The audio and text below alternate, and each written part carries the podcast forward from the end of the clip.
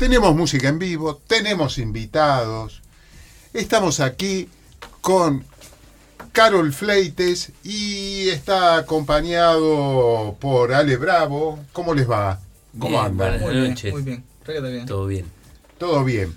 Karel, sos de la, de la, del Gran Caimán Verde, Ajá, así mismo, ¿eh?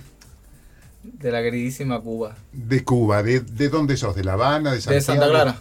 De Santa Santa Clara. Ah, tanto vínculo con el amigo Ernestito Guevara. Sí, yo vivo ahí muy cerca de, de donde están los restos de Che. Básicamente, desde el patio de mi casa eh, veo Ajá. el monumento, así que est- estoy muy cerquita. Ah, qué bueno. ¿Quiénes viven allá? ¿Tus padres? Ahí están mis padres, sí, es mi casa de toda la vida. De hecho, yo en esa zona donde yo vivo eh, vi como recuerdo cuando aparecieron los restos de Che y cuando se construyó, porque eso todo era un era como una loma, le decimos nosotros, no sé cómo le dicen ustedes a la Sí, loma una también. montañita. Y, y bueno, vi el nacimiento de todo ese mausoleo y de- después ha ido creciendo con el tiempo porque fueron apareciendo compañeros de él de guerrilla y eso se fue como expandiendo un montón y vivo muy cerca de ahí. Qué bueno, qué bueno. Karel, y contanos un poco cuándo llegaste a la Argentina, si enseguida te radicaste por acá, si diste tu vueltita. Sí, la relación mía con Argentina viene del 2010, yo creo que fue mi primer viaje a Argentina. Ajá. Hay, hay toda una comunicación laboral en cuanto a lo de cantautores eh, argentinos y cubanos y como un circuito de trabajo en ambos lugares, en, los dos lugares. Nosotros organizamos eh, con un proyecto de cantautores cubanos que se llama La Trobuntivitis, al cual yo pertenezco, un festival que se llama Longina, que es como uno de los festivales más grandes de la canción de autor cubana. Y siempre hay muchos artistas argentinos invitados. Y eso fue también creando como un vínculo durante muchos años. Y bueno, el caso es que antes de venir yo, vinieron por supuesto otros cantautores cubanos que tenían una obra, eh, en aquel momento yo era un, estaba iniciando en todo el tema de la canción, y de, de ser compositor y todo y demás. Pero antes habían venido otros amigos y, y ellos fueron abriendo como todo un circuito de trabajo de, de giras, por sobre todo Buenos Aires, Córdoba, las principales ciudades, así las más grandes. Y bueno, eso me trajo por una primera vez. Eh, obviamente estaba loco por conocer Argentina porque tenemos mucha eh, hay mucha información cubana en Cuba de Argentina. Y aunque estemos tan distanciados hay mucha de hecho hay muchos argentinos que iban a estudiar a Cuba en esa época. De hecho a los argentinos por todo esto de Che Guevara y todo los mandan directamente a la Universidad Central de, la- de las Villas a la Universidad de Medicina que es una de las más grandes de ahí. Entonces hay, hay muchos argentinos ahí. Es como no es ni un extranjero en Cuba un argentino. Es Claro, como, claro. pasa por otro lado y el trato es diferente y es otra, es otra cosa. Y bueno, después vine un año y pico estuve. Iba a venir un mes y me quedé un año. Mm. Viviendo en, en casa de un amigo en Buenos Aires. Básicamente no salí mucho de ahí. Conocí Córdoba después, algunas giritas que hice por, por toda esa zona de Córdoba y las sierras. Después regresé a Cuba, volví a venir, el circuito creció un poquito más. Volví a ir a Cuba, ahí ya conocí a mi esposa, que es de Paraná, es que estaba estudiando en Ah. medicina en Cuba. Ajá. Eh, y después sí vinimos ya en plan familiar, pero todavía no nos quedamos porque queríamos en ese momento, la idea era vivir en Cuba, queríamos tratar de hacer una vida cubana ahí y bueno, estuvimos intentándolo varios tiempos y veníamos y, y íbamos, después llegaron los hijos y cada vez se fue complicando más viajar, se fue encareciendo todo hasta que radicar, eh, me radiqué aquí, digamos, antes de la pandemia. Vinimos Ajá. con la idea de venir solamente a ver qué onda. Y llegó la pandemia, nos quedamos, nos fuimos quedando, nos fuimos quedando, nos compramos una casa y chao, nos quedamos. Y Y, sí, no viramos más, ya está. y sí. Y Karel, ¿y estudiaste música allá? en Sí, Santa yo estudié Clara, en La después de grande realmente, porque la, la carrera musical en Cuba, casi como en todos lugares, se empieza desde muy chiquito. Desde muy pequeño, sé, exacto. violín se empieza con 6 años, hacen las primeras pruebas de actitud. Yo no tuve esa oportunidad, mis padres me, me pusieron en cuanta cosa a mí se me aburría y no se me Ah. ocurrió nunca ponerme nada musical. Entonces estudié después de, ah, de grande, cuando tenía 15 años ya, que se me había pasado toda la etapa escolar musical. Eh, en Cuba se abrió como una escuela que se llamaba Curso Integral de Superación para Músicos. Es decir, yo pertenecía a una empresa de la música eh, que te exigía eh, como hacer el nivel eh, eh, el básico y el medio, no sé cómo Claro. se dice aquí. Sí, es lo mismo. Para poder pertenecer a ese catálogo de esa empresa musical y Claro. trabajar como un músico profesional. Entonces estudié después de grande, estudié, me gradué en bajo eléctrico y después eh, ah, soy aprendiz de, estoy abierto a aprender muchas cosas. Estudié un poco de percusión, estudié muchas cosas. Pero bueno, me gradué de bajo eléctrico y, de, y después, años después, empecé con, to- con toda esta faceta de cantautor, me empecé a animar a hacer las primeras canciones. Eh, y siempre estuve rodeado de gente con una obra muy linda, de cantautores con mucha experiencia, eso me ayudó un montón y, me, y fui dejando como el instrumento a un lado y me dediqué a hacer canciones hasta que, bueno, fue un viaje sin, sin regreso, digamos. Qué bueno, qué bueno. Y aquí está Ale Bravo, ¿perteneces a la nave del regreso, Ale? Así es, Y contanos un poco de la banda y la relación con Karen. con Karen. Eh, en realidad, la relación con Karel y, y la banda en general es bastante joven. Hace medio de fines del año pasado que empezamos a encontrarnos. Ajá. este con fin de bueno montar una banda para hacerle honor a las canciones de- del compañero este y vino todo de mano de Seba Gómez que es El Seba bajista Gómez, bajista, sí. eh, histórico de la roca este, Actualmente más dedicado a la gestión. Exactamente. Este, pero bueno, el Seba, incluso habíamos tenido como una historia hace un tiempo que yo tocaba con Seba en otra banda, este, y habíamos tenido como un primer acercamiento con Karel, pero bueno, justamente nos dieron los tiempos laborales, esto, qué sé yo, y resulta que la baterista de la banda, que es Leilén Pérez, es compañera mía de la Asociación Litoraneña de Blues. Ajá. Así que ahí como que se cerró todo. Leilén me llamó por un lado diciéndome, che, voy a tocar con Seba y con Karen en el proyecto del Karel, haciendo las canciones de él. Eh, Seba me habló por su cuenta también para invitarme al proyecto. Le digo, bueno, eh, pásenme algo que yo quiero escuchar. Claro, claro. Así que me pasaron las canciones de Karel. Este, estaba una noche ahí tomándome una cervecita ya medio plan verano.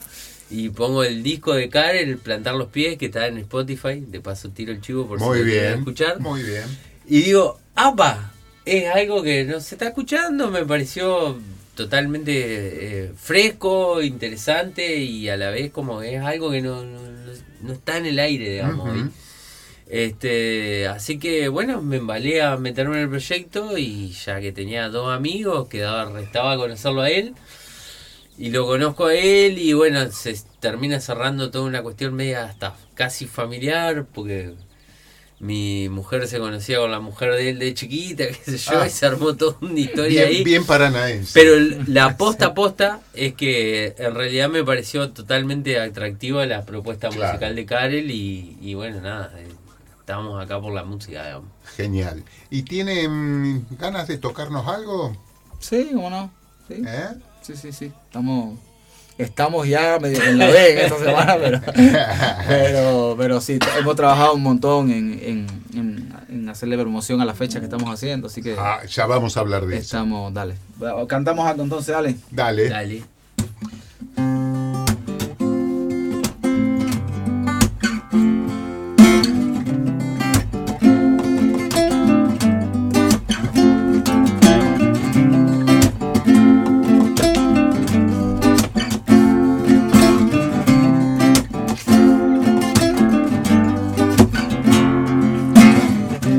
Saca tu mirada, creo que no se te acaba, creo que no tiene final. Qué fuerte luz tan clara golpeó mi cara, después de esto no hay nada. Ojalá que esa luz se te apague siempre. Tu sombra me quiera volver a besar. Ojalá que mi blues no se rompa y sientas lo fuerte que puedo llegarte a cantar. Y ojalá que lo que diga nunca, nunca esté de más. Ojalá que tu vida aguante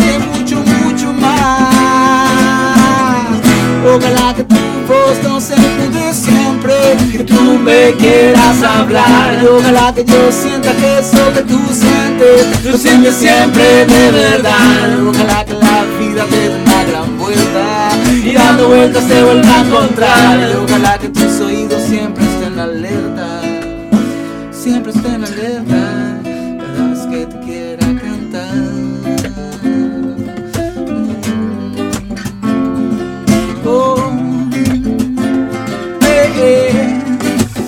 Tratándose de ayer, quiero un poco más. Las luces que hoy me ven no me podrán hablar. Yo no sé bien quién soy, no sé qué va a pasar. Quien sepa algo de mí, que lo venga a cantar. Y ojalá que tu desdicha la encuentre la muerte. Y esa sonrisa bellísima te acompañe siempre.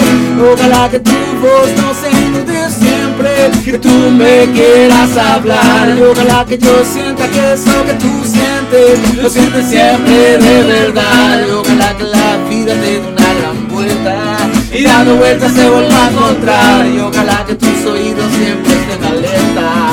Siempre. Yeah.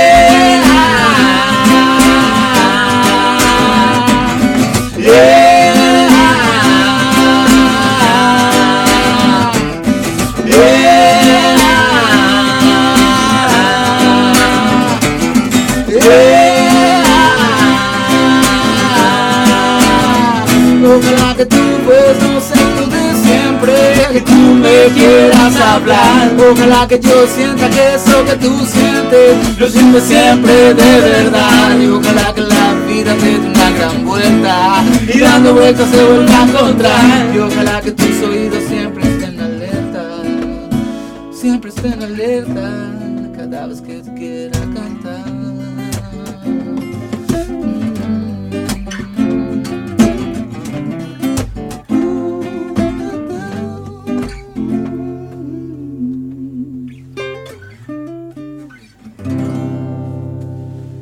Bravísimo, hermoso tema, precioso. Gracias, Me gracias. encantó la lírica. Muy bueno, muy bueno. Bueno, están por hacer una presentación, van a tener un invitado, un batero invitado. Cuéntenos un poquito. Batero transformado en, en también en, en, en compositor, Ajá. cantautor y todo eso. Lo cual también es una novedad, digamos, porque Jorge Araujo es un baterista reconocido, eh, sobre todo por su paso por Divididos, que fue el- como el boom, donde Claro, lo conocimos todos. del rock. Exactamente. Pero bueno, ahora está presentando un, un repertorio de composiciones propias que incluye también toda una cuestión electrónica y demás. Este, que bueno, mañana va a venir a presentar acá en Casa de la Cultura. ¿A, qué hora? Casa a de la partir de las 21 horas. 21 este, horas, mañana Casa de la Cultura, 9 de julio y Carbó. Exactamente. Así que vénganse, péguense una vuelta, porque aparte de nosotros que vamos a estar presentando, eh, haciendo como la presentación oficial, podríamos decir, Claro, ¿no? claro, de sí. la nave del regreso. Ajá. Hicimos un pequeño bolito en verano como para salir al ruedo. Hicimos una presentación en Tribus hace muy poquito, hace dos semana semanas atrás, sí.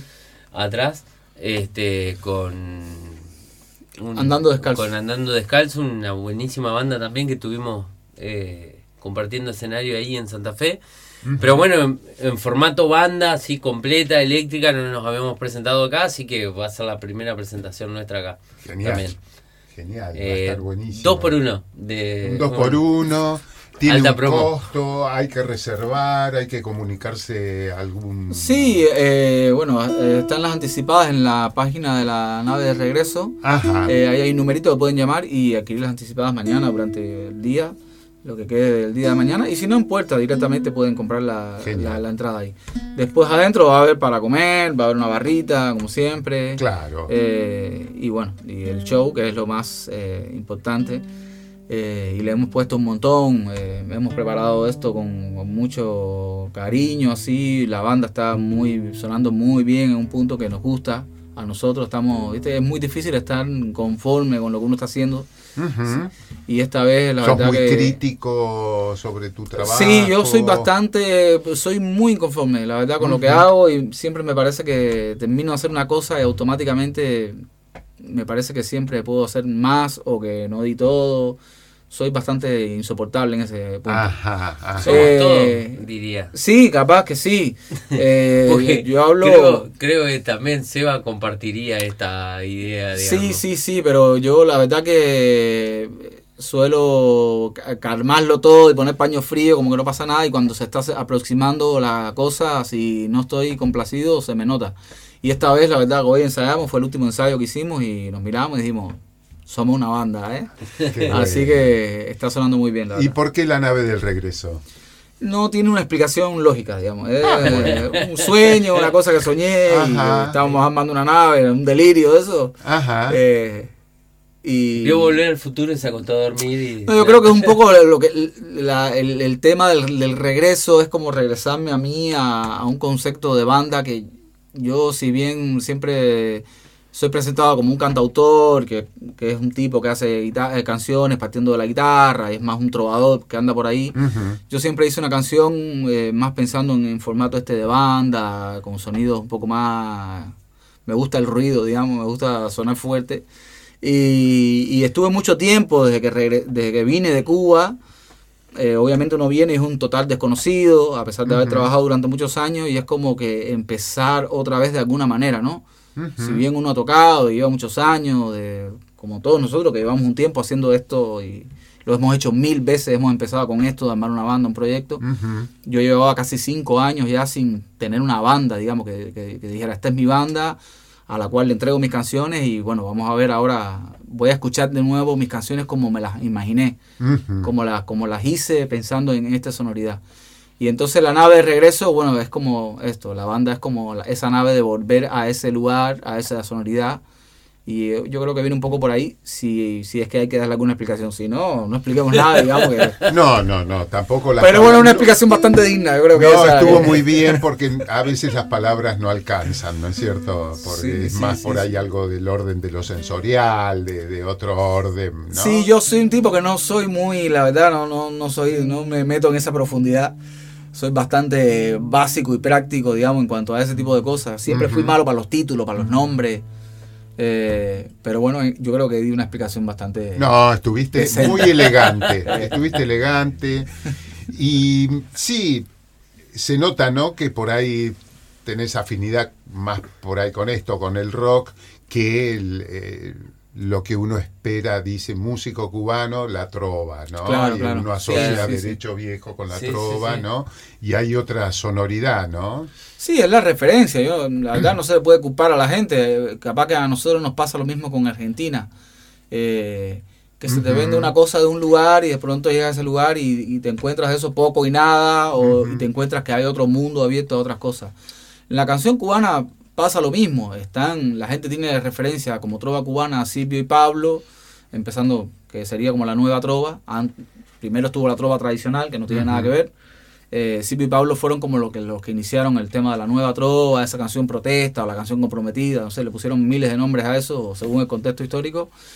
Y después de eso esa canción se siguió, no se quedó nunca ahí, siguió revolucionándose un montón, hay gente que hace cosas increíbles, músicos increíbles y que ha llevado la canción, yo creo que para bien, ¿no? Cada cual comprometido con lo que ha estado viviendo y con lo que le, con, con lo que siente que representa. Y esa canción ha ido mutando y se ha ido empapando de miles de cosas. Porque realmente la trova cubana, no, Eh, la trova no es un género musical, es una canción que se puede apoyar en cualquier tipo de género. Antes fue la, la música tradicional cubana, hoy puede ser el rock, el reggae, el rap, lo que sí, sea. aparte, poniendo el ejemplo mismo de Silvio, Silvio defiende sus canciones solo con una guitarra o con iraquere, digamos. Claro, además, claro, sí, hizo cosas espectaculares. El grupo de experimentación sonora hicieron cosas Tal increíbles y hace de eso hace más de, no sé, 40 años. Más. Claro, siempre hay un recorte sobre lo más exitoso, sobre lo más conocido, lo más popular. Y por Sí, ahí ya. se desconoce lo que hay atrás, ¿no? Sí, sí, a mí me pasó eso también. Yo al pertenecer a un movimiento de cantautores que es muy conocido en Cuba, con unos poetas increíbles, tipos que hacen una canción de esa así, pero eh, una cosa muy elegante, muy fina, muy bien trabajada, muy elaborada. Y yo realmente caí ahí por una cuestión más de instrumentista y de arreglista que otra cosa. Y después me convertí en cantautor, pero yo venía con otra impronta de venida del rock and roll y venida del mundo del rap y de esta... Porque realmente mi generación era mucho más joven que los demás cantautores que estaban ahí y eso... Y es como lo que siempre he, digamos, defendido, lo que, lo que tengo adentro y más nada, no, no me propongo demasiado, ni hacer esto, ni hacer lo otro, ni ahora voy a buscar por acá. Yo defiendo lo que soy capaz de hacer y lo defiendo con toda la garra del mundo, pero no, digamos, no, no, no me gusta inventarme terrenos por gusto por tal de meterme en cierta zona musical. Hago lo que hago y ya está, y dentro de 10 años seguramente iré eh, recogiendo por el camino otras cosas, otras influencias. Hoy Ale con su blues y, es así. O, Absolutamente. o la samba o la, o la chacarera o lo que sea. Y, y todo va sumando y cuando vienes a ver te sale otra cosa. Sí, en definitiva, un artista no es un ser eh, íntegro de una sola manera, sino más Obvio. bien un inquilinato, donde está el rockero, el blusero. Claro, el- sí, el hay un montón de cosas que nos ¿no? conforman, digamos. Así es, así es. Y bueno, Cari, te viniste de una isla a otra, porque Entre Ríos no deja Ajá. de ser una isla. Sí, sí, Así sí. que sí, por ahí las naves tienen algo que ver con esta insularidad, digamos. sí, no, para nada, eh, tiene esa cosa de río y todo que a mí me, me es muy familiar también, porque Cuba si bien es una islita rodeada de mar, dentro de sus montañas y todo también, muchos ríos y, esa vida más, más parecida a la vida paranaense capaz, de, con, en cuestiones de tranquilidad, viste que Ajá. Cuba es una isla media perdida en el tiempo y eso hace que se mantengan ciertas cosas de funcionalidad diaria, como a lo mejor era antes aquí 30 años atrás, o 40 Claro. años atrás, de barrio, de la gente en la calle. Y entonces además yo estoy en Colonia Avellaneda, es más alejado todavía, Claro. más tranqui, es más es más ese el nene jugando en barrio y está buenísimo. eh, Genial. Estoy como en mi casa. Además, yo nunca sufrí eso de... eh, me pasó estando en otros países, digamos, cuando viajé a Europa, a lo mejor sí me sentía que estaba en otro lugar, pero en. Argentina nunca sentí de que estaba fuera de mi casa. Yo, de hecho, entiendo más cosas de Argentina hoy que cuando regreso a Cuba hoy ya no entiendo nada. Estuve tanto tiempo fuera que, que estoy medio perdido ahí. No entiendo mucho cómo funcionan las cosas. Y de acá entiendo todos los guiños perfectamente, me manejo como un local ya Genial. sin ningún problema. Genial. Repitamos entonces, es mañana, ¿a partir de qué hora? 21 horas en Casa de la Cultura. En Casa de la Cultura va a ser la presentación. Bueno, un placer, ¿no? un No, enorme placer haberlos nuestro. tenido por acá. No les voy a pedir otro tema porque nos queda como un minutito nada más de programa. Pero bueno, ya sabemos, para todos los que estén interesados, pueden ir a la página de la nave del regreso. Al ¿no? Instagram. Sí. Y pueden contratarlos para bautismos, casamientos, velorios, Y bueno, hay que hacer, hay que- divorcios. hay que seguir haciendo música. Sí. No, muchas gracias, muchas gracias por la invitación y por ayudarnos con la promo de este evento que para nosotros es muy importante, la verdad. Bueno, y muchos éxitos para mañana. Ha sido un placer tenerlos en Territorio Cultura. Gracias, gracias.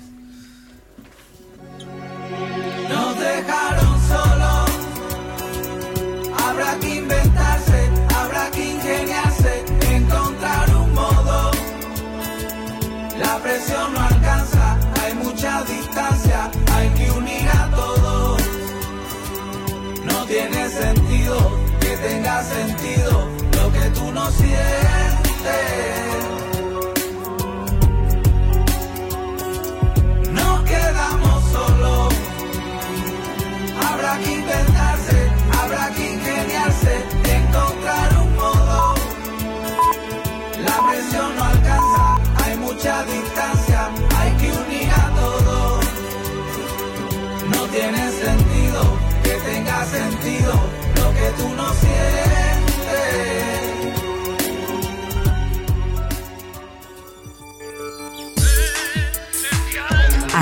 Aquí, escuchamos Territorio Cultura. Conducción, Analía Winkelmann y Gabriel Cosoy. Producción y comunicación, Clara Cosoy y Aldana Badano. Operación técnica, Matías Núñez.